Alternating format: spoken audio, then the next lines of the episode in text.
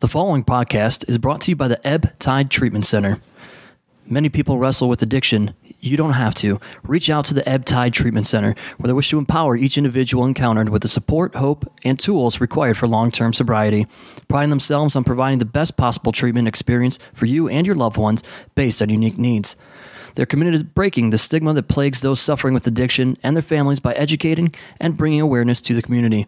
The Ebb Tide Treatment Center provides individual and group therapy, multiple recovery pathways for support, evidence based clinical support, integrated aftercare social reintegration, personalized treatment planning, program addressing whole life health, and Vivitrol program all available. If you or someone you know is struggling with addiction, reach out to them at ebbtidetc.com or call 844 430 4357.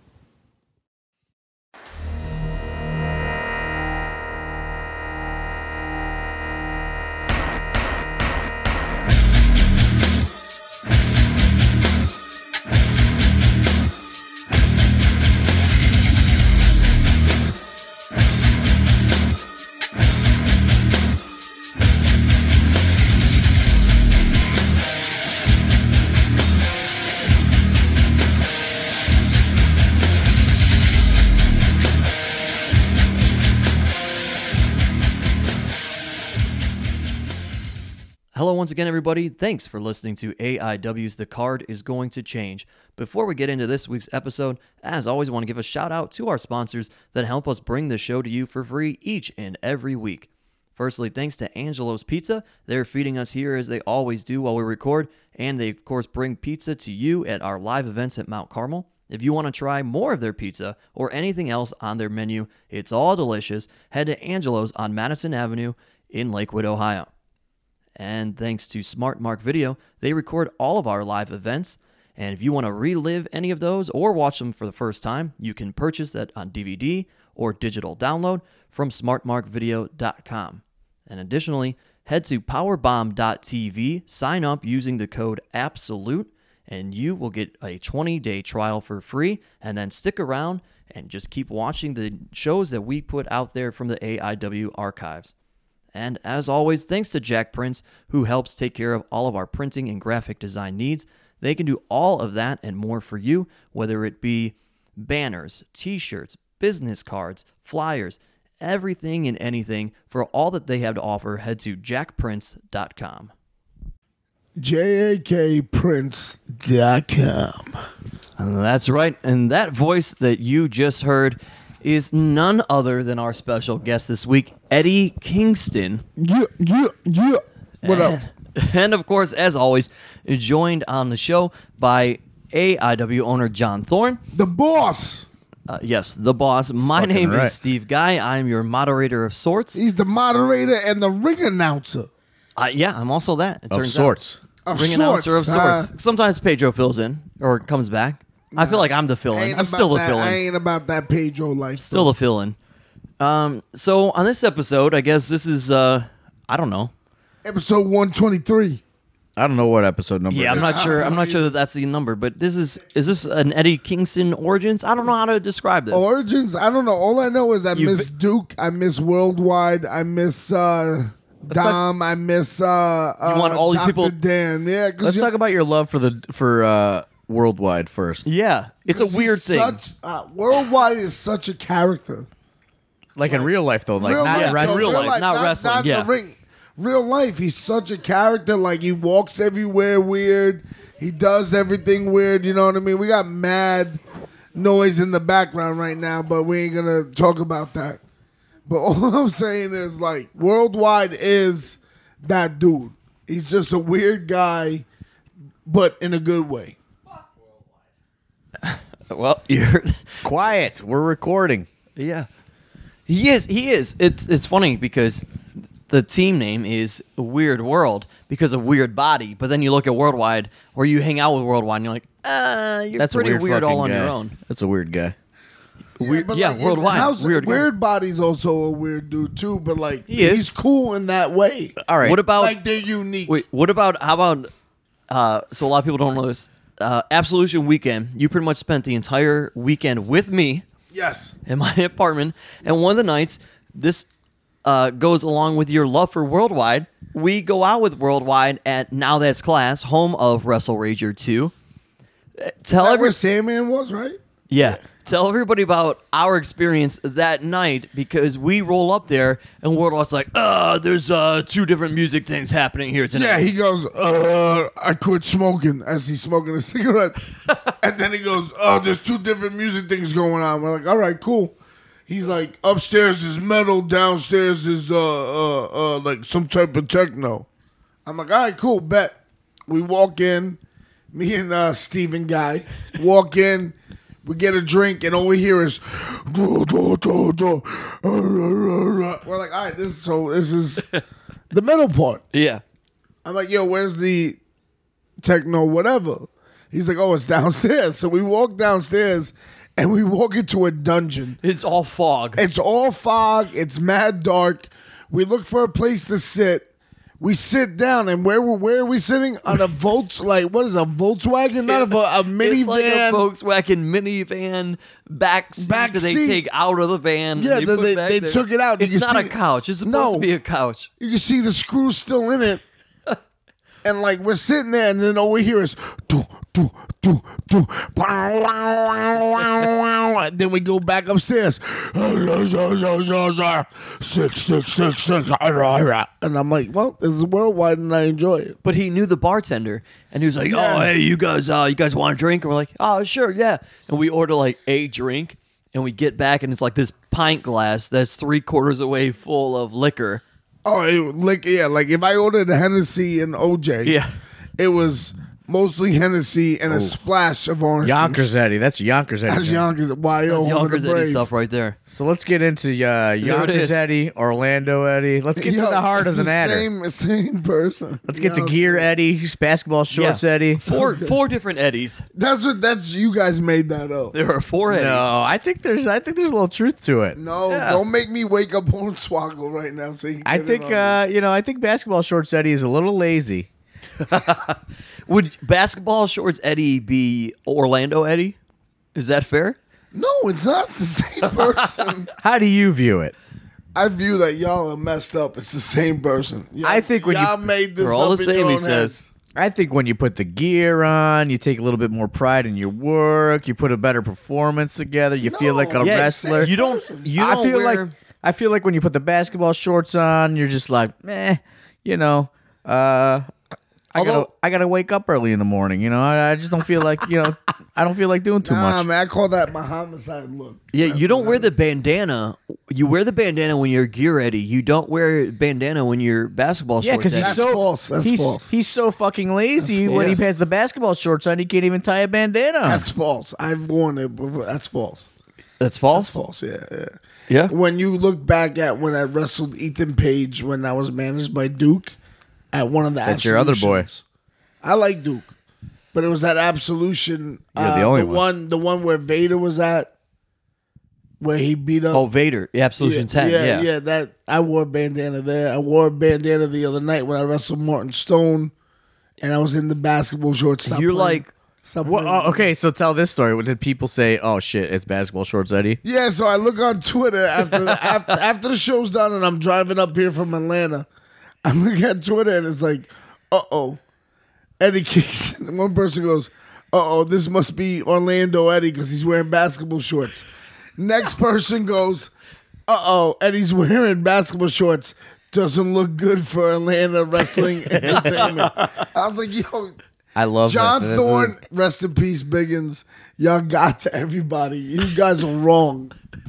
I think there's a little bit of uh, Me and Martin to the theory. Stones tore it up. All I'm saying is, what, what what's the name of the show tomorrow?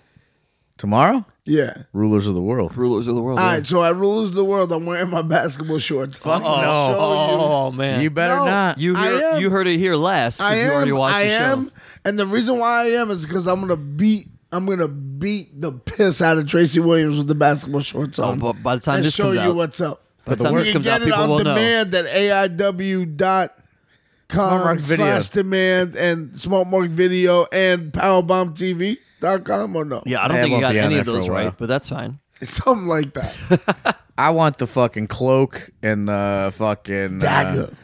you know, the cloak, the ring cloak that you wear. Sweet movie. Remember that movie, Cloak and Dagger? Cloak and Dagger. Yeah, it's was good. also a good comic. yeah. That's what I want. Yeah, I want, I want the cloak. I want the fucking uh, pants. I want the singlet top. You almost.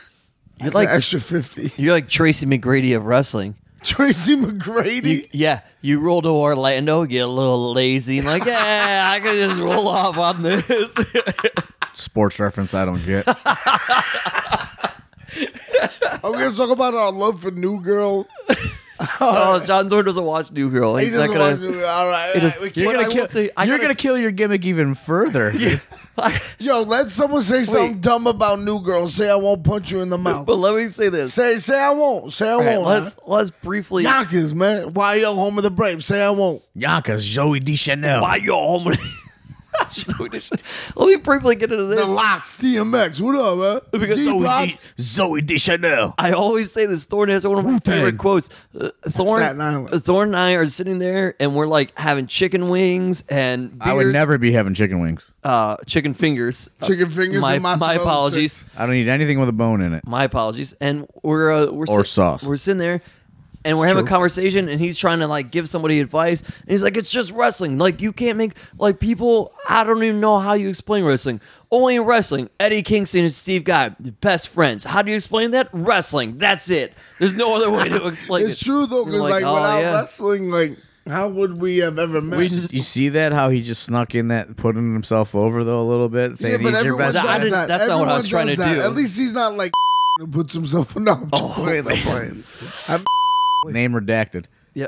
name. I- they're gonna bleep that out. Eat some of my Mexican pizza. I'm not please. eating that Taco Bell pizza. That looks gross. Oh, because it's Mexican. You're Puerto Rican. All right, so let's talk about Eddie Kingston. Uh, you know, let's let's just go down memory lane. You know, fucking where does it? Where does Eddie Kingston start? Where does he come from? Yeah, yeah. Someone's really snoring really bad over there. Hold on. He's only three feet tall. He's only. God bless his heart. He's wearing an American flag. like He's sleeping in an American flag.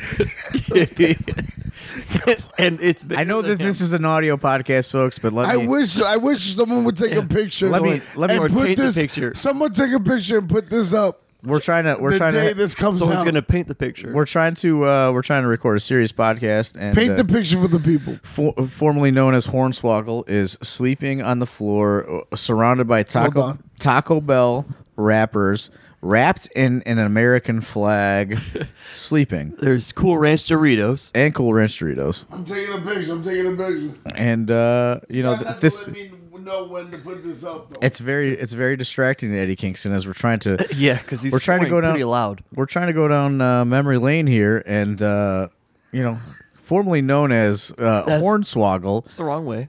is uh, is snoring up a storm here, wrapped in an American flag. Yeah, more like s- snore swoggle. Uh, that's not horn. That's a, I don't know. that's a Steve guy joke I got we nothing. all know and I love. got nothing. That's such a dad. Yeah, I don't have it. Such a dad joke. Yeah, I, all right, so do it. Eddie Kingston, let's get to the heart of the matter here. memory lane. memory lane. All right. So uh, where I started, I started uh, Well, no, like what you know.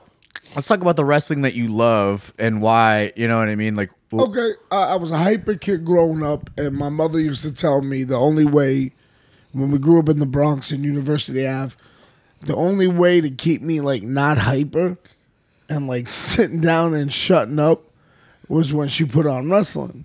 So my mom would put on any wrestling. She didn't care what kind. There was this, whatever it was. So like I used to see like Memphis wrestling because she would buy like the VHS. Yep. Yeah, well, in fairness too, like you're in New York, which is this huge market, so Mm-hmm. you're getting a lot of stuff. Like Thorne and I are here in Cleveland, we're not getting a lot. Well, of where, things. where where I grew up in the Bronx, yeah, I remember I'm dating myself. Cable wasn't hot yeah, at that time. There was no Raw. You know what I mean? There was only Right. TBS, and the only time we got NWA, which I thought was super real at the time because they bled. that was the everywhere. real wrestling, right? Yeah, yeah. The only time we got that was during the winter, like from September to January. Based Because- on how the antenna was pointing. No, because my father would get illegal cable just to see inside the NFL on HBO. So that's why we would get NWA. So I missed like the summers of NWA all the time. My parents had one of those uh, cable boxes back in the day. Oh, the hot box? Yeah. Yeah. They got served some kind of federal subpoena though. But yeah, but like we laugh about it now. But like, that's what made me love wrestling, man. It's always kept my attention. like what? But like specifically, you mentioned the NWA. Like what was like Yeah. speaking to you at that time? Oh, at that time, originally it was like for WWF, it was Ted DiBiase, it was Macho Man. Uh, everyone loved Hogan. You know, Ricky Steamboat. You see, these are shocking guys. Honest, like these are guys that I would not think. No, Yeah, but like yeah, you these are the at- guys you- off the top of my head that I remember as a kid being like, these are wrestlers. But even still, like people talk about Eddie Kingston, and you're like Macho Man, Ricky Steamboat, Hulk Hogan, and everybody's like Eddie Kingston, Hulk Hogan, like, Macho no, Man. no, but those were the guys you kind of gravitated to. And then when it came to NWA, it was like Dusty Rhodes, Flair, Tully Blanchard. You know what I mean? Magnum, Tully Blanchard. Blanchard, Magnum TA, like, you know what I mean? Rock and Roll Express. See, Magnum Midnight TA. Now that's a guy where I go, yeah, this is an Eddie Kingston. Yeah, guy. even a little bit like Really? as crazy as it is, even a little bit of like Dusty because of that that he's like so blue collar. Well, I if that makes remember as a kid, Dusty Rhodes cut that famous promo where he said, "Put your uh, hand against the screen." I put my hand against the screen as a kid, and I was like, "Oh, he's gonna win the title." 'cause- because you you gave him that power. Yeah. yeah. So like that, like Dusty was so good at emotion. No matter where you were or who you were, he was able to emotionally grab you. You know what I mean? Black, white, yellow, green, it didn't matter. Dusty was able to grab you emotionally by the throat and drag you with him. So like fast forward to like the teen years, which is Oh, I was done. I was done with wrestling. Uh, I was such a Bret Hart fan that when Bret lost to Shawn, lost as a quotation. are you saying like the Iron Man man? Yes, at WrestleMania 12, I was like, yo, I'm done with wrestling. Because in my head, it was like, yo, Bret's a legit shooter. He was raised in the dungeon. Like, Stu Hart beat him up for years. Like, there's, There's no, way, he could lose. There's no way Shawn Michaels should win. You weren't buying into uh what the hell was the name of the guy in Shawn's Jose? Lothario? Yeah, Jose. Yeah, yeah. I was like, nah, Jose ain't better than Stu. You know, that's what I was believing. So what brings you back in though after that? Brings me back is uh, I'm hanging out at a friend's house. Because with- I'm not like I got out for a brief amount of time, right around the same Around the same- era. Well, because we were about around the same age, and we were becoming teenagers at that time, so we were kind of done with Doink. Yeah. And no offense, but we everything were was done very with- comic book. We were done not Yeah. comic book either. It was very cartoonish. It Or- was- yeah, that's Uh, better. It was very like, um, it was almost like believing in Santa Claus. You know what I mean? Yeah. like Yeah. you know, like uh, once you hit a certain age, you just you weren't supposed to watch wrestling anymore. we started becoming disenfranchised with it. And then you kind of look at WCW and like I remember watching TBS at 605 for Saturday night and for main event, you know Yeah. what I mean? But they were also trying to be cartoonish to compete with Vince. So you were kind of like you were disenfranchised with that. You were like, "Ah, this too?" So there was really nowhere to go. And then uh, I remember a friend of mine was like, "Yo, you like wrestling, right?" We're over at his house and I'm not trying to indict myself, but we were just chilling. And uh, I was like, nah, I don't like it anymore, you know, whatever. That was a kid thing. And he was like, yo, B, for real, you got to see this thing. My friend gave it to me. He's like, yo, it's called ECW. The stuff's out in Philly. You got to see it. I was like, all right, man, whatever, put it on. Wasn't really paying attention. But I remember seeing Raven. Shane Douglas, Tommy Dreamer, which was uh, later became a big influence because he's from he's from around the same area in Yonkers, Yeah. and then um, wow, I think Hornswoggle got a sleep I apnea. think he needs that mask. He's mask. talking about Eddie Kingston. yeah, he's talking about me and my Hornswoggle sleep apnea. Yeah. This dude over here, he yeah, just we- like swallowed himself. yeah, he swallowed all four least foot he's- at three le- of At himself. least he dies. He's gonna be. He's gonna die wrapped in an American flag, That's the we dream. won't. We won't have to get one Like a put on soldier. the casket. That's the dream. like a soldier. That's the that's the dream. A great soldier for Vince. Anyway, Vince's son. Um, you can ask him about that. So then, uh, come on, man, stop snoring. So we should just kick him in the stomach. But anyway, uh, he put on ECW, and I saw all these guys like the gangsters. I remember I Like think- realistic, yeah. Yes, Yeah, guys I kind of would see out in the street, or guys I would see at a bar. Right, especially like Yonkers. Yeah, yeah, or not even Yonkers, just, in the Bronx, in the area, New yeah, York. Bronx, yeah. just New York in general. You would see these dudes, and like, I remember just seeing it was Gangsters Paradise, and I remember seeing. I think it was the Gangsters and someone else. I forgot who it was. I apologize. I guess the Public Enemy. It was probably the Gangsters and Scorpio. I think. I, and I'm again, if I'm wrong, I'm sorry. Against Mikey Whipwreck and Public Enemy, and that was a cage match. And I remember watching that, just being like blown away. Was John Kronus in that? No, I don't think so. I could be wrong, but I'm just throwing a name out. I don't remember. John Kronus for a big dude doing that Muta gimmick in the corner and then hitting a 450. Like Uh, yeah, Jo- it was just Kronus was just as sweet with that 450 as Scorpio. so. So I was done with wrestling, and Matt Wadsworth told me about ECW. oh wow, what up? and uh, I saw some stuff, and then I remember it was like in the back of my head, and I was flipping through the channels, and I saw Sports Channel, and Yeah. New, and New Jack comes out like this must be when the gangsters break up or whatever. I I remember it like he comes out with a legit kitchen sink, Yes. and he starts beating up the Dudleys, and I was like, man, this is awesome. You know, just because I like if you think about it now, like so advanced in wrestling, it is not awesome.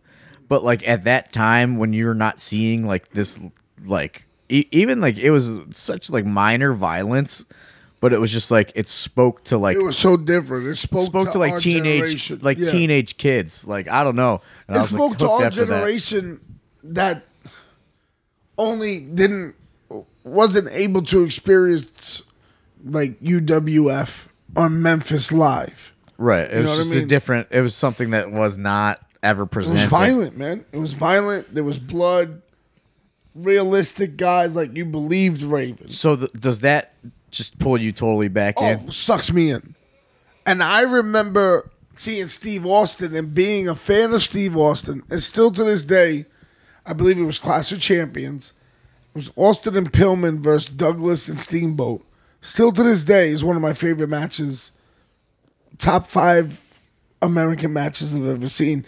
And I remember watching that and not understanding why it was a good match, but just being so enthralled and invested in it. You know what I Right. mean? Just and I wasn't pulling for anybody. It was just that I was in it. It's just amazing now, like when you go back and you watch stuff that you like loved for whatever reason when you were a kid, and now you watch it through a wrestler's eyes. yeah, it is different. It's like it's crazy the stuff that like like I think it's beneficial though for a lot of guys because it's like sometimes you know uh, a- as kids we love stuff that was totally awful, but then you go back you know and you become a wrestler and you try to look at it through those wrestlers' eyes, and I think it's almost beneficial to see like maybe sometimes like not being the best worker is what works. You know what I mean? Like Well, the- the- I could definitely see that, but to me, it was just what got me was I understood about being emotionally invested yeah. in it.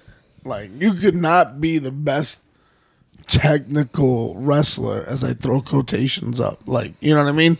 But if you were able to have the people feel you the momentum of the people. or Yes. whatever, you know. Where did like- you where did you get that? I think we talk about that all the time, whether it's in private conversation and we talk to trainees or whatever, and not to like blow smoke up your ass, but we talk about Yeah. we talk about that all the time. We're like, well, Eddie Kingston is one of those guys that gets people emotionally invested for a decade plus. You know, is it is it Decade that plus. ECW stuff that fuels that, Well, it, or it definitely started uh, with Dusty. You know what I mean? That Yeah. definitely was the original guy that got me emotionally invested. And then, of course, as time went on, like Bret Hart. You, know, what I mean? This is gonna sound like this is gonna sound a little weird, but do you think like coming from you know Yonkers, New York, New York City, like you know almost i- inner city life, and you know you're Well, I'd like to tell people first off, if we get that going, my parents moved us out of the Bronx to Yonkers for a better living. I decided to go to the ghetto and hang out as a teenager. because you thought it was cool. Well, because I thought I was a tough guy. But but what I'm saying is is like uh, I'm just saying like you think New York, you think tough, you think rugged, you think you know you, you hold everything kind of close to the chest. Yeah. Do you think like once you become once you become a wrestler, do you think that like your promos almost become like your psych like like seeing a psychologist like that is Yeah, your, I that is told- your outlet? Yeah, I've told a lot of people I use a lot of my promos as therapy. For what for what for what I'm going through that day and then I try to mix it into wrestling. So it's not just a whole cry fest. because there's a lot you know Yeah. there's there's a lot of emotion in there and like i don't think that you can i don't think you could just off the cuff a lot of the stuff that you've you've said over No, the years you. know and, and in all honesty, a lot of times it's like uh, I'm a manic depressive. For people who don't know, I take Zoloft every day, and I'm not ashamed to admit it. I have a chemical imbalance, all that jazz. You know what I mean? It is what it is. I'm not perfect, whatever. But uh, you know what I mean? Like I'll bring that into a promo, but then mix it in the wrestling, and it kind of makes me feel better about that day because you never and I never thought I can reach anybody. It's just me being kind of selfish and getting it off my chest. If I had a bad relationship with a chick, I bring it up in a promo and then mix it in the wrestling, you know? Right. Or if for instance, if I get locked up that weekend for getting into a fight, I'll bring that up somehow in a promo, but mix it into wrestling because it's reality mixing into my character. And Eddie Kingston is me at eh, 17 to 18 years old. And I- because I, I, sorry to cut you off, because I remember Austin and Rock doing interviews and saying, people being like, "What's your character?" and then being like, "What do you mean?" They're like, "Oh, the thing that you portray on TV," and they said it's the side of me turned up a thousand notches, and I look at Austin as the top, in my opinion. Again, it could be debated, but Steve Austin to me was the top guy ever. No one has been better or saved the company. You know what I mean? This dude, for more money Yeah. True. You could say, you know what I mean? You can look at the money later stat wise, but again, it's another emotional thing. Without Steve Austin, they would uh, Steve Austin and Vince, but Steve Austin was the baby. Uh there would be no WWE if it wasn't for Steve Austin. It would. Got, it would. It would have been invested more than been anybody else. Yeah, had. it would have been killed off. Uh-huh. Uh Bischoff or whatever you and Hogan and NWO or whatever you want to call it, since it's been documented so much. I hate it that they use the term war because you know no one's dying, but uh no one's getting shot in the face. But you know what I mean. We could be looking at a world of WCW right now Sure. if it wasn't for Austin. You know what I mean? Yeah. What about one of the things that I find interesting is, you know, we talk about the emotional investment, but then from the wrestling side, for people who follow you on social media, they get it, but not everybody does. Like you constantly are studying and watching stuff from Japan.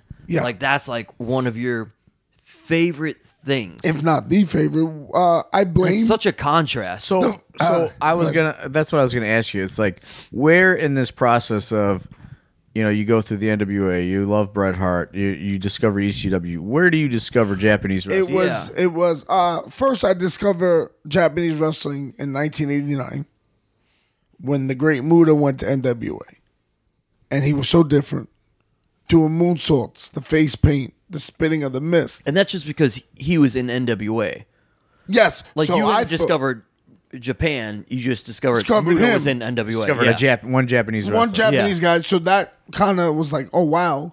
Then Masahiro Chono came in '92 to NWA slash WCW or WCW, whatever it was at that time, and I and I, dude, I remember Jim Ross. And this is this tells you how important a, a good commentator is. Jim Ross made the STF seem like the most deadliest submission hold in the world Yeah. because Lou Thesz, the great Lou Thesz, taught Masahiro Chono that. So then I go and get into ECW, and I tell Dreamer all the time. I said I blame you and Tupac and Japanese wrestling for ruining my life. Um, but What a combo. I know, right? We'll get into Tupac in a second. Continue. Yeah, yeah, but um, because of ECW, I started tape trading, and then I found RF Video, and I found other places. RF videos, what like I think, I think that was a gateway for so many. So people. many people because they were the only ones who had stuff at the time. At the time, so I started just buying anything that said Japan on it because I didn't know the difference between New Japan and Old Japan. I didn't hmm. know the difference. wrestling and romance. What about that, man? Yeah, war, wrestling and war and, and war man. I didn't know anything. Michinoku Pro, FMW, I didn't know anything. So I would just buy best of Japan 95, best of Japan 96. You know what I mean? Just whatever was there. And if Muta and Chono were on it, you know what I mean? It was like a plus. Then I saw Kenta Kobashi, who became my wrestling god. Saw him versus Kawada, 60 minute draw. And the last time I was able to sit down and really be into a match was Bret and Shawn. Mm-hmm. And then I said, oh my God, wait, this is not New Japan. Wait, this is not this. And then I fell in love with All Japan Pro Wrestling and fell in love with the King's Road style, as they call it, or the Royal Road style. And that just caught me, and I just couldn't get enough. And that seems like more of you know like now the I guess the the hype word would be strong style. Yeah, yeah, and that's, that's, that's like New that Japan. before Yeah, well, the, before that's right. If before I could break, named strong style. yeah, if I could break it down for you, strong style was a New Japan thing, where it was more about MMA style wrestling. Because at the time before UFC popped off, uh, Japan was the mecca of mixed martial arts. Right. So Inoki was trying to mix, in my opinion, again, this is not fact, more of an MMA style into it. Then you had All Japan who said, okay, we're going to do everything the opposite of um, New Japan. To the point where Baba said, always clean finishes. Uh, none of my wrestlers lose by submission. I think maybe one or two lost by submission over the years he was there. You know what I mean? And you gotta remember the King's Road style was more of a more of a southern style mixed with the Japanese style. Because a lot of these guys were trained by the great Dory Funk junior mm-hmm. You know, so that's the big difference Yeah. between King's Road and Strong Style. One's fully MMA kind of style with submissions and stuff. And King's Road was more competition, clean finishes, no submissions, more of a southern 70s wrestling style. Do you think King's Road uh, style has kind of more false finishes or whatever down the stretch? Oh yeah, yeah. There was it was very uh, for the main events, which a lot of people forget. Because I feel like strong style is more no selling for the pop, to where Yeah. King's Road style is more like well, it's falsies definitely down the it's, stretch. it's definitely changed over the years. It's definitely changed over the years, but uh, King's Road style was definitely more falsies, but also more storytelling in a Yeah, yeah, sense. In a sense, more storytelling. They were like almost Amer- like Americanized like pro wrestling matches, but yeah. way longer form compared to anything we get Yeah, to. because uh, it was more of like the falsies and the false finishes in King's Road style was so drawn out. The match, like the matches, had enough time to tell those. Yes, and I think a lot of people forget that like when they would see Misawa and let's say Misawa and Kawada reverse moves or kick out of moves or kick out of finishers or do a new finisher. They forget that Kawada. They just see that tape or that match. Right. They forget that Kawada and Misawa wrestled thirty or forty times before. right. You know, so the That's- story That's just the story building to that point. to that point. Yeah. So the story would be, oh, Misawa's trying to hit his finisher now because, you know what I mean. Ten matches ago, it worked. You know what I'm saying? So that's why he's trying to do it within the first minute of the match. It's just. I think that's probably a, different story. I think that's probably a problem with all of pro wrestling as a whole these days. Is like, you know people don't people don't watch the whole journeys anymore. They just want to see the Well, it's also society. they want to see that. that Instant I'm not blaming. gratification. Yes, five you're right, moment. and I'm not blaming society. It's just the way things change, things evolve. no, you, I mean that's a You great know, point. and so I don't hate anything because it all evolves. But the generation wants instant gratification. They want it now. they want that quick YouTube video. Yeah, yeah, and then watch that's a the way YouTube video. They want a gift, dude. That's Yeah, it. they want Yeah, to give. even a gift, And yeah. the way things are nowadays, like because of social media and and and communication, like you can get it like that. It's just a different time. Yeah. and I don't hate it. I don't hate what's going on in wrestling. I don't. It's just it's not my it's not my cup of tea. I won't It's just sit there and watch it. Yeah. Like Independence, I won't sit there and watch. What's up, everybody? Alex Worldwide Keller here to tell you all about at Thrift Store Jobber, Instagram, Etsy, eBay, etc. You know, I remember when I was a wee little worldwide watching the ECW, I thought Tajiri was the scariest man on earth. His kicks were the most ferocious things I had ever seen in my teenage brain. That said, everyone slaps their leg way too much now, man. You all got to calm down. Because you're not Tajiri, and you're not this size. Double extra large t shirt straight out of 1999, live on TNN. We got Tajiri, the boy, in front of a Japanese flag and that ECW logo that lets you know that this is extreme. I don't know if that was Anyone remember when uh, Tajiri uh, met Elektra and he spit mist in her face and got slapped? That was fun. Sinister Minister? That was good time shit. Anyway, promo code worldwide to get 10% off your order from at Thrift Store Jobber.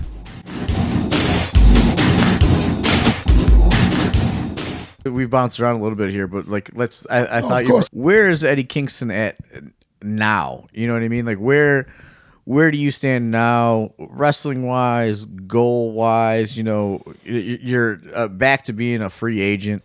Yeah. You're back to being independent wrestling. Uh, which is fun. It's fun. I laugh and giggle and go, "Ooh, yeah, but it's fun. It's fun because this is where I cut my teeth. I, so. you know. Where do you feel coming off of TNA? How did you feel about that experience, and where does Super depressed, and I think it was more of I finally made it to TV, and TV's Eddie Kingston. yeah, yeah, yeah, yeah. and I was getting good checks, and I was making good money, you know, and I didn't have to grind as hard anymore. And then it was like, should I keep doing this? God, I don't want to grind anymore.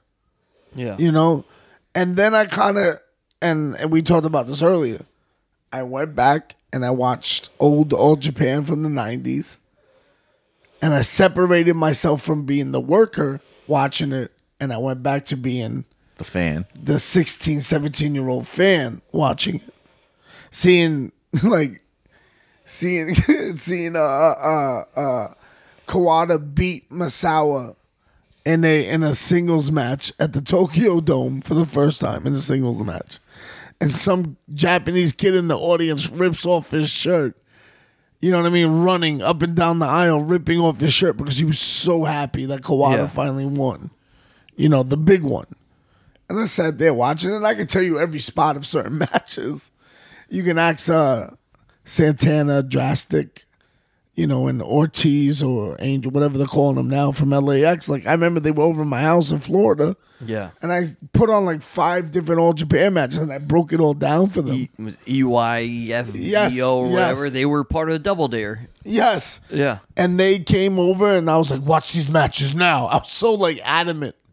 And I broke it all down, and, and uh, Homicide was there, and he was just laughing because the way I was breaking it down and being like, "This is why, this is it, this is why he threw this strike, this is what you know." Yeah. because I was so invested in it, and I still am. But that's why I watch. You know, I watched it and I said, "Okay, the love's back. Let me go on Twitter and say I'm done with Impact. I have no hard feelings, so I'm done with Impact." Was that like a mutual thing, or was it like yeah, contract ran up. There was no there was no phone call saying you're fired or you're released.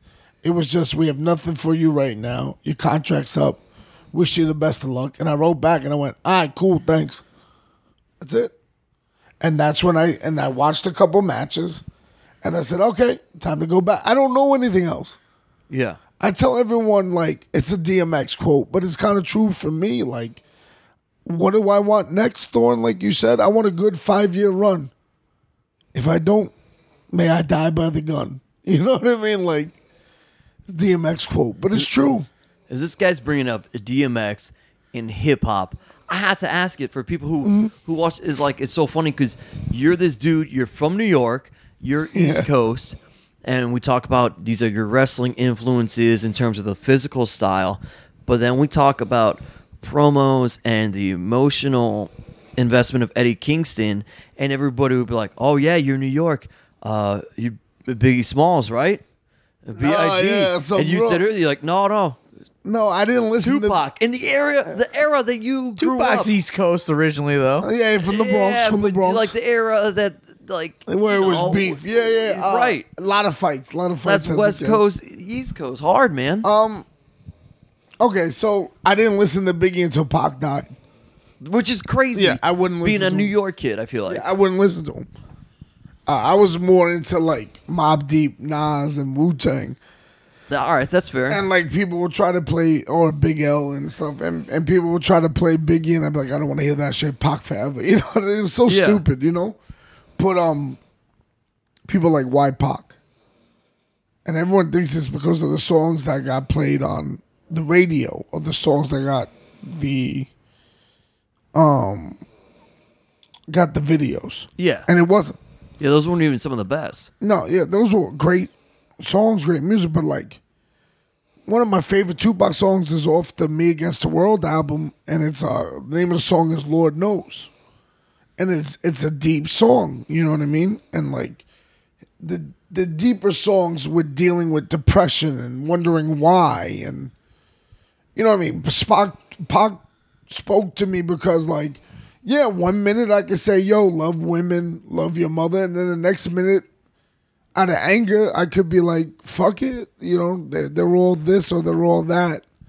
But that was reality. That was real, you know? I think I I think uh, as we talk here, you know, through your promos and you know, you're just talking about this.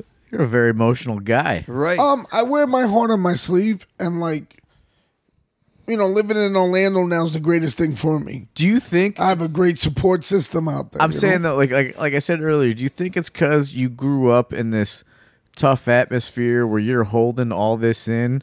Oh yeah, Do you think Yeah. that like when something speaks to you, you just like explode? I explode and I latch on. Cause I'll tell you, you know, we'll get deep about it, man. People always ask me why was I so angry as a kid.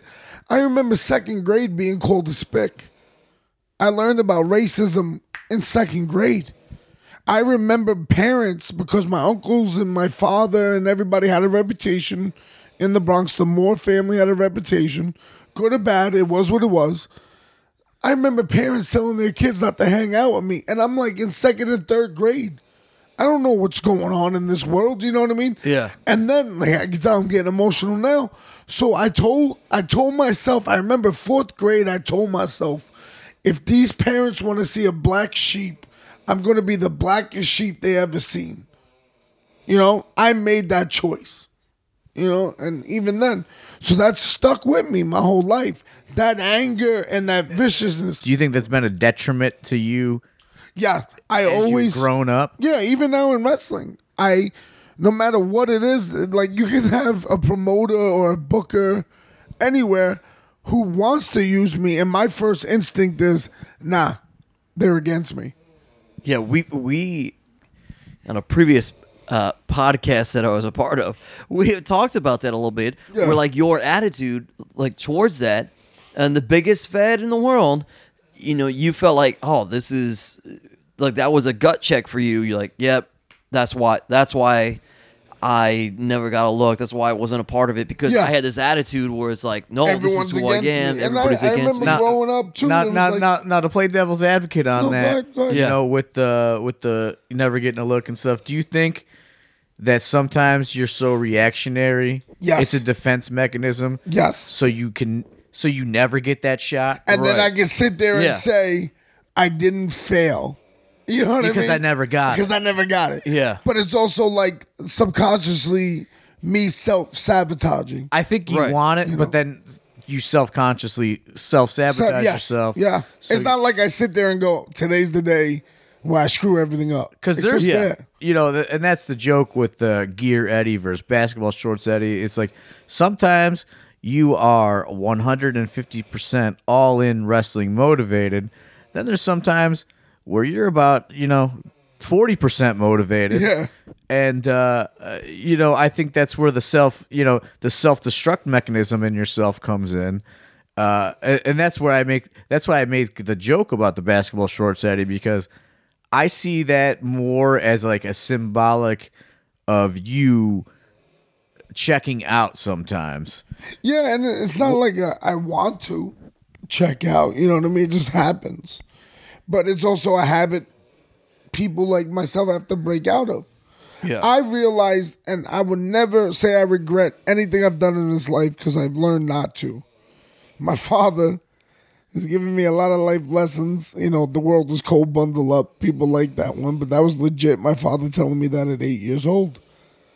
Another lesson is my father goes, Why would you have a regrets? And I remember going, What do you mean? Again, I'm like 13, 14 at this time. He goes, It doesn't matter what you do, A or B. We're all going to end up under the ground. And I'm sitting there at 13, 14, like, oh. So whatever decision I've ever made in my life, I take responsibility for it because it doesn't, it does matter while I'm living, but at the end of the day, I'm going to be underground at some point. So okay, Either remembered or forgotten. That's my, but that's me living. That's the only way I can change that if I'm forgotten or not. so no, re- you say you know you live with no regrets and all that, and uh, but let's you know let, let let's be real. Where does Eddie Kingston want to be? Like what what is what's the end game Yeah, for Eddie what's- yeah. Kingston? The end game is, uh, of course, WWE in America is the end game. I'm not saying America at all. I'm just saying for you, what general. what Oh, in general? what makes you happy? Especially now, as we roll in Like- like 2018 here at this like point. Wrestling wise, uh, it doesn't have to be WWE, but well, in America, let's be honest. If you ain't in WWE, you ain't really making that dough, that guap. You know what I mean? I'm not. I'm saying self satisfaction. You know what I mean? Like, I, I'll never be satisfied. I don't think. Honestly, I'll find a reason not to be satisfied. You know, I'll I'll I'll, I'll think of a, of a reason why not to. If that sounds hypocritical, then I guess I'm hypocritical. no, I'm, I, I mean I'm the same way. I'll never think anything successful. no, I will never. And it's also like a thing with me, and it's a habit I have to break out of. But I remember growing up and hearing my family telling me, "You're an Irish Puerto Rican Catholic from the Bronx." no one's gonna want you. No one's gonna want this for you. No one's. Gonna, you have to work harder than anybody. Because at the time, being when I was born in '81, oh, um, yeah, I'm old. But when I was born in '81, being a mixed race wasn't common or even accepted. So it was like they, my uncles and my father were trying to prepare me for a tough, cold, relentless world. You know what I mean? So that's why I don't think I'll ever be satisfied. Some people were like, Aren't you happy you finally got signed to a TV thing? No. Why not? I'm not the top guy. That wasn't your first contract though. Yeah, and that, yeah, we'll get into that later. Yeah, yeah, yeah. Let's talk about the Urban Wrestling Federation. Are we That going right? Are we job. going right to that? Yeah, All right. absolutely. But anyway, will I ever be satisfied? No. That's just my mental and the way I am. You and Lenny Kravitz, that mixed race in the early 80s, man. Lenny Kravitz is overrated. Did you so when wh- when you when you get pitched the Urban Wrestling Project? Do you think that that's a No. shot? No. I got pitched the urban wrestling thing, and my f- the first words out of my mouth were, "Homicide called me about it," and I said, "Yo, how much?" He goes, "You got to talk to them about that." Cool, bet. Tell them I'm I'm in for now. Okay. I talked to whoever I had to talk to. I don't want to say the dude's name because he's been. We still got active non-disclosure. I was also an Urban Wrestling Federation employee. Yeah, you were, you were, and uh, we're gonna get that story. You can tell that because I don't remember it still. But uh, he told me a price. I said, "All right, let's do it." The money was good. That's all I thought about was the money. I mean, they had some money. They Uh, did. I was there. uh, Whatever. We don't need to talk about it any further. But I just knew that I we were trying to book Eddie Kingston in the IW for Yeah. Absolution Six, Yes. and Eddie Kingston not the best to get returning uh, booking inquiries at the time, Until we were, un, unless we were cool, and uh, and now we are. Is that just because that? you didn't trust people?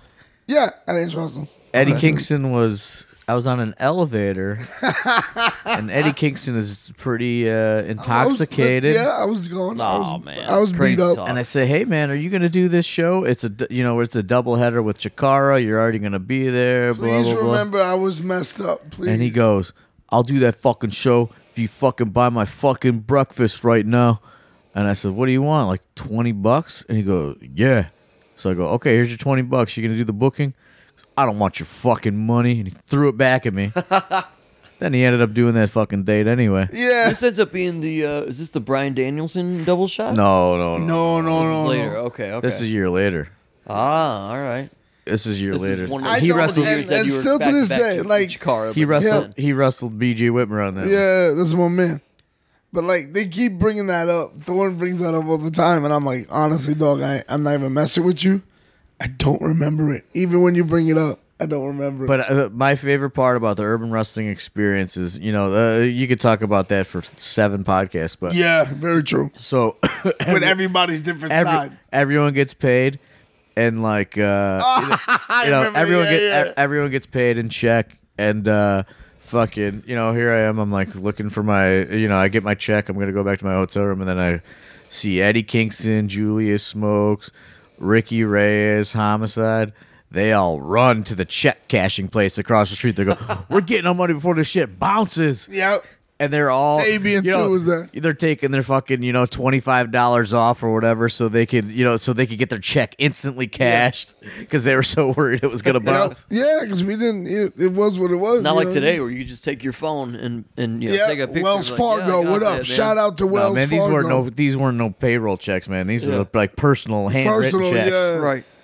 So yeah, and that's what we did. yeah, it's funny, man. It's funny now, but at that time we were all like, "Yo, we're all going now," and we all just went. So as we wind this down, Really, what's winding uh? down? Yeah, I'm we've been chatting for a while here, man. Caught a lot of stuff. Very true. I got to try to get to LA Fitness before the show tomorrow. Yeah. Sweat out. What uh? wh- I mean, what is what is next? We talking about we talking about the end game, kind of uh, in a general I perspective. just want a good what- run. I want a good run on TV. I want to inspire somebody. I want to be myself. So it's a TV thing. Well, uh, that that TV money was good, man. Is it is it the It's not- money or is it just at the No, end no, of the no, it's not just- it's you not want just the people money. to know who I Eddie want, Kingston was. I want my work to be You want your work. Appreciate. You want Yeah. your work to touch somebody like all those guys touched Yes, you when you I were young. I want to be Tommy Dreamer. I want to be Dusty Rhodes. You know what I mean? I want to be Kenta Kobashi. because those guys spoke to you. Yes, Right. And I want to speak to somebody, and I don't think that I can sit there. And, oh, and by the way, Eddie Gilbert was the first American wrestler that made me say I can do this. I want to do it. Um, but I want to be that guy. But I don't think I can do that until I make it into a bigger platform. is is part of that um and this might be the thing that we end on but one of the things that you do in AIW at times is have matches with younger guys Because they forced me to. No, I'm joking. yeah. but but you I mean you enjoy it is is part of that enjoyment of having the matches with the younger guys from that Yeah, it, it's definitely from that. It's also because a lot of these younger guys are from a different generation. We talked about it today. Yeah. You ask guys from my generation, who's your favorite wrestler? Who, what was the wrestler that made you want to get into this? I say Eddie Gilbert. Someone says Hogan. Someone says Flair. Someone says Rhodes. And nowadays, kids say, "Oh, Edge, right John Cena," and I'm like, "Wait, Edge? You mean the kid that, the guy that, the kid? Sorry, the guy from the Brood the guy from the Brood or the guy that was doing indies in Canada with Rhino and Christian. But again, you got to remember where these guys came from. yeah And then you have a lot of guys now who are coming in who just watched indie wrestling. Again, not knocking it, you know, not knocking it. But I'll sit there and tell a dude, "How do you put a match together?" And they'll tell me, and I go, "Okay, that's cool, bet." But what's the story?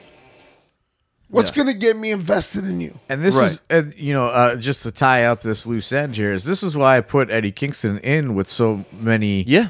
younger guys because he is a student of the game that can teach things that these guys can't can't watch on television wrestling anymore. You know what I mean? Like he wrestles a way that is uh, becoming foreign to modern wrestling fans and upcoming you know independent wrestlers so it's like it's uh so much of a learning experience for those guys to learn how to actually work you know And look, I don't hate the style now, and I know I, I know Ospreay and Ricochet got a lot of heat.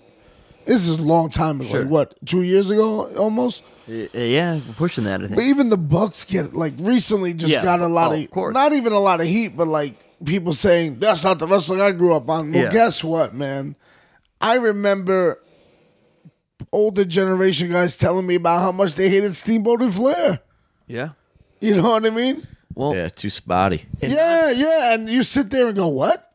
But again, that my generation saw that differently. Wrestling evolves. Wrestling is what it is. Do I agree with all of it? No, I don't. But guess what? The beautiful thing is, I don't have to. And I think the great thing about wrestling is, is you don't have to agree with it because No. if you don't like it's like a movie or a music genre. If you don't like that, you could go watch that. You know what I mean? And it's just Look, like I don't like uh, uh, uh, horror movies. I uh, guess what I don't do. I don't watch them. yeah. You know what I mean? I love Marvel movies. That's what. I, that's what I tell young kids too. Let's compare our matches to a movie. What made you love this movie, that movie, da da da da da. And then I also tell them at the end of the day, and I'm gonna curse now. I tell them at the end of the No. day, what's gonna make me fucking stop? Watch you Yeah. get emotionally invested in you. What's gonna make me go? I gotta get this DVD or on. Well, DVD's about to die, but I. What makes you want to watch you on demand or whatever it is? Sure. What makes me want to see you? What's so unique about you that makes me go, oh man, I relate, or I do this, or I do that, or I hate this or that? You know what I mean? Yeah. Well, and and you could do all the flips, all the kicks, and all that stuff in the world. And people say the Young Bucks, and people can say I'm kissing their asses because I've known them for years. They're really honestly great guys. But people are emotionally invested in them. Whether they think they're cool because they're like the outside which, badasses. and which I agree with, and which yeah, uh, they still emotionally invest in them. the problem that I see is like the guys that uh, try to do their thing without understanding what their thing Yeah, even yeah, is. yeah, yeah. You know, and like There's only one Young Bucks team. And you get like a bunch of just generic white dudes that are just going through the motions and like that's Slapping their legs everywhere. and that's not what they're doing. Like, you know what I mean? Like uh, people just don't understand. to No, and it's also because people don't want to understand. They just want to do what everyone does. Right. Or they think that's the way you get over. Okay, but how? Why? No one wants to know the how, what, and the why. yeah to to bring it all together. And, Shut up, Steve Guy. We're gonna keep going for another ten minutes. No, Yeah, uh, to, to bring this all together and kind of paint the picture and, and serve as an example, uh, giving AIW credit and Eddie credit as well. If you want to see the progress in what we're talking about, look no further than an AIW show called Fresh Meat. You see Eddie Kingston taking on a young Frankie Flynn. Yeah, And you go from there, and now you have the production, and you watch Frankie flourishing and catching on to everything that we just talked about throughout this entire podcast. And yeah, because I, I, I, and yeah, thank you for that. But Yeah. also, Frankie put the work in. he did, he did. you know what I mean? I And can, I, think can lead a the horse to water. Yeah. But if he ain't gonna drink the water, Right. shoot the fucking horse in the head. Then and it's a waste. And then so from there, I use the phrase uh, to describe Eddie. Uh, if you are the last of the dying breed, what that means is perhaps you are the bridge of the gap of these different generations. Am I Luke this point. Skywalker? I don't know much about Star Wars, but uh, maybe. Maybe, yeah. I'm all I didn't about see it. the newest one. I'm all about it. Spoiler alert. No. By the way, every time uh, I want everyone, out of respect for Biggins, Yeah. I don't know if this that podcast is still up anywhere. It's probably not. But every time a new Star Wars comes out, think of Chandler Biggins because he ruined the first new Star Wars Episode Seven for Ethan Page, and it was one of the funniest moments in Because you were there. history. Yeah, and then he bought us all Denny's, and he looked at me. He was like, "Man, I, I told him. I said, I already saw it. I already knew what happened." Yeah, you he know? was so nervous about that. So every time a new Star Wars comes out, anybody who's an AIW fan, anybody who knew Chandler Biggins, just remember that dude did not care about spoilers, man. did not care. Ruin Ethan Page's night. You know, week, he- year. He, would he would purposely go to like the Wikipedia of a new Yes, hype yes. up Look it up. movie, and he was just like, "I just want to see what happens." And I was like, "You don't want to watch it?" No, it wasn't that he wanted to see what happened or watch it. He wanted to He be wanted able. He else. wanted to be able to go up to certain guys and go, "Guess what? I know." Rest in peace, man. We miss you all the time. Uh, I don't, I don't think I'm really that good or that great, or I'll be a millionaire already. But I, I just want to say thank you to everyone who books me because I get paid. Uh, thank you for everyone who's had my back because I know I'm not the easiest person in the world to get along with or do business with because I'm a hard headed dude. Uh, and that's and that's really it, man. I just want to say thank you. I'm 38 states, five countries when I should have been dead at 2021 that they told me. So let's end it on that. That I'm thankful. And uh, Hornswoggle is still snoring. I don't know if we got that in the background, but I'm it's sure- oh, I'm hilarious. sure it's there. But you got to leave it in. You got to leave it in for the whole show because there's a way to take it I out. I will put the pic. I will send you the picture, and you guys put it up when this goes up. And we'll have to have you back on the podcast so we can actually talk about you doing anything in AIW. yeah, wow, yeah, gonna A AIW years. You know what I mean? Also, what's the other sponsors? Oh, oh, I got it. One more. Ready? One more time. You time. can do it one more time. jakprints.com. What was the bar that we go to? The Funhouse. The funhouse.com. No, just funhouse. Yes, for them In Ohio. Pizza, Smart Mark Video, Ebtide Mike Treatment Burns. Center, uh, Mike G Burns' Unit, Smart Mark, Gary Walter, and Je- yeah, Jack Shanae Quigley, Nay. Cinema. Robles. Yeah, one, Robles, whatever. uh, one more time Sometimes Ivan. for Yeah. For Eddie Kingston and AIW owner John Thorne. Smart Mark Andy. Keep it thorough in every borough, huh? My name is Steve Guy. I hope you guys enjoy this episode. Uh, come right Steve back guy's here. still pretty funny, man. I seen him at his stand up. He was funny tonight. Oh, thanks. Appreciate One that. time. One and, time. And uh, hey, we'll uh, we'll talk to you guys next week. Thanks you got real mad. Please. One, keep it on it.